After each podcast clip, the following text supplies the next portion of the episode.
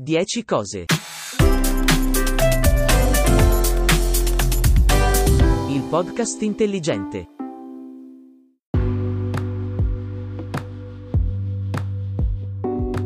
In un periodo un po' complesso come quello che stiamo vivendo, mi sembrava doveroso e necessario ripartire con questa serie di podcast e dedicare il primo episodio a 10 cose che sappiamo o in realtà non sappiamo, quindi che conosciamo meno, sull'epidemia di coronavirus. Si parte dalle misure di contenimento al fantomatico picco, passando per vaccini, immunità, prevenzione letalità. Insomma, andiamo con ordine a scoprire 10 cose che sappiamo oppure che dovremmo conoscere sul coronavirus coronavirus. Innanzitutto, sappiamo dopo quanto ha effetto il contenimento? Ipotizziamo che il giorno zero venga adottata su una certa popolazione una misura efficacissima per il contenimento del contagio, ma dopo quando ne vedremo gli effetti? Naturalmente si tratterebbe di un fenomeno progressivo, ma è possibile oggi dare una quantificazione più accettabile di quanto lasso di tempo? Sappiamo infatti che il periodo di incubazione della Covid-19 è nella maggior parte dei casi 4-7 giorni, con la possibilità che ci sia un breve termine ma che possa anche estendersi. Se quindi pretendessimo di osservare una deviazione nella curva epidemica dei decessi, potremmo aspettarci che l'effetto più significativo inizi intorno alle due settimane dal giorno zero, anche se naturalmente si tratterebbe di un fenomeno spalmato nel tempo e che dura perlomeno per tutta la terza settimana. 2. Non sappiamo se il virus se ne andrà da solo. L'ipotesi chiacchierata ormai da mesi è che con l'arrivo della bella stagione il virus SARS-CoV-2 possa scomparire da sé, grazie all'effetto delle temperature più miti o dell'area più umida. Al momento questa teoria non è che una semplice ipotesi ottimistica, fondata solo sulla speranza che il nuovo coronavirus si comporti in modo analogo ad altri virus, come quello dell'influenza stagionale, ossia che diminuisca la propria pericolosità e contagiosità con l'avanzare della primavera. 3. Sappiamo che ci sono molte bufale in circolazione. Ormai se ne contano a centinaia tra gli audio ricondivisi su WhatsApp, teorie del complotto, teorie da social e falsi miti su test diagnostici, metodi di prevenzione e ricette fai da te per mascherine e disinfettanti. Da inizio anno, ancora prima che il contagio arrivasse ufficialmente nel nostro paese, la quantità di fake news a tema coronavirus è tale che ha poco senso stare a vedere quali sono reali e quali no. Conviene ormai accettare lo stato delle cose. In mezzo a tantissima informazione ben fatta esistono tante fake news. Il consiglio che vi posso dare è di diffidare dalle note audio vocali o da immagini ricevute dall'amico su WhatsApp, ma magari veri- verificare con attenzione il contenuto prima di ricondividerlo. 4. Non sappiamo quante persone sono morte. Anche gli ultimi decessi di persone positive al coronavirus possono farci capire che ci sono stati anche dei dati fortemente inaffidabili. Si sono accumulate evidenze infatti che soprattutto nelle aree più colpite alcune persone, per lo più anziane, siano decedute in circostanze in numero anomalo, senza che venisse eseguito su di loro un tampone faringeo, né prima né dopo il decesso. Difficilissimo per questo dare una valutazione affidabile di queste morti che non sono ufficialmente collegate al coronavirus. 5. Sappiamo chi si infetta e chi muore di più. Sulla base di analisi statistiche condotte dall'Istituto Superiore della Sanità e altri studi all'estero, comincia a essere chiaro il quadro generale dell'impatto del virus e della letalità suddivisa per fasce d'età. Al di là del numero di patologie pregresse e della stramba distinzione tra i morti per e con il coronavirus, ad oggi sappiamo che oltre il 40% delle persone decedute in Italia sono di età compresa tra gli 80 e i 90 anni e con ulteriore 9% è ultra novantenne. Le statistiche più affidabili sulle persone portatrici di coronavirus provengono invece dalla Corea del Sud, dove è stato condotto uno studio di massa che ha evidenziato come i giovani siano i principali vettori del Covid-19. I dati italiani sono infatti falsati dal metodo con cui i campioni vengono eseguiti, mentre il risultato del test coreano è a tappeto e un terzo dei contagiati totali sta nella fascia tra i 20 e i 29 anni. 6. Non sappiamo quanto dura l'immunità. La questione dell'immunità permanente per chi ha contratto e ha superato la malattia è uno dei principali punti interrogativi sul tavolo. Per il momento, da quanto ci risulta, non ci sono persone che si siano ammalate due volte, dicono gli istituti superiori della sanità al momento. Tuttavia, alla domanda su quanto possa durare l'immunità, purtroppo non si ha risposta. 7. Conosciamo le migliori misure di prevenzione. Ormai vengono ripetute ovunque e in continuazione, ma è fondamentale comprendere a fondo la distinzione tra le misure di contenimento decisive e quelle accessorie. Il rischio infatti che si concentri concentri su opportunità di contagio altamente improbabili e che allo stesso tempo se ne scordi qualcuna delle più rilevanti. In cima alla lista, per esempio, ci sono misure come il distanziamento sociale, ossia il metro e mezzo almeno di distanza di sicurezza dagli altri, l'attenzione al lavaggio frequente e accurato delle mani, l'evitare di uscire di casa se si è sintomatici, l'evitare il contatto delle mani con le mucose del viso e lo starnutire o il tossire in un fazzoletto o nel gomito. La misura di prevenzione del disinfettare le zampe del proprio cane dopo la passeggiatina o di pulire accuratamente gli oggetti acquistati possono anche loro avere una sorta di utilità, ma non proteggono da un rischio di trasmissione del virus estremamente più remoto. Insomma, meglio non guardare la pagliuzza se poi ci si fa scordare della trave. 8. Non sappiamo quando arriverà il picco. Non lo sappiamo per mille ragioni e anche la redazione di Wired, da cui ho tratto questo articolo, non riesce a rispondere a questo interrogativo. In sintesi, i modelli matematici dell'epidemia non hanno lo scopo di prevedere ciò che accadrà in futuro, ma di verificare se le misure di contenimento stanno avendo efficacia ed indicare quali strategie adottare. Oltre che un esercizio ben poco utile, l'idea che si possa prevedere o calcolare il picco epidemico porta con sé un'altra stortura. Non è detto infatti che ogni regione italiana raggiunga il massimo dei contagi contemporaneamente. Proprio per questo le previsioni sulla data del picco, vicine o lontane che siano, non meritano particolare attenzione, anche perché molte si sono già rilevate sbagliate. Si parlava addirittura del 18 marzo. 9. Conosciamo la sopravvivenza sulle superfici. Messe da parte le stime eccessive e quasi leggendarie secondo cui il virus poteva resistere fino a 9 giorni fuori dal corpo umano, oggi sappiamo che a seconda dei materiali, delle caratteristiche della superficie e delle condizioni di umidità si varia da qualche ora, per esempio 4 ore per il rame, fino a 3 giorni nel caso di plastica e dell'acciaio inossidabile. Può resistere anche più a lungo, però può scendere anche molto rapidamente,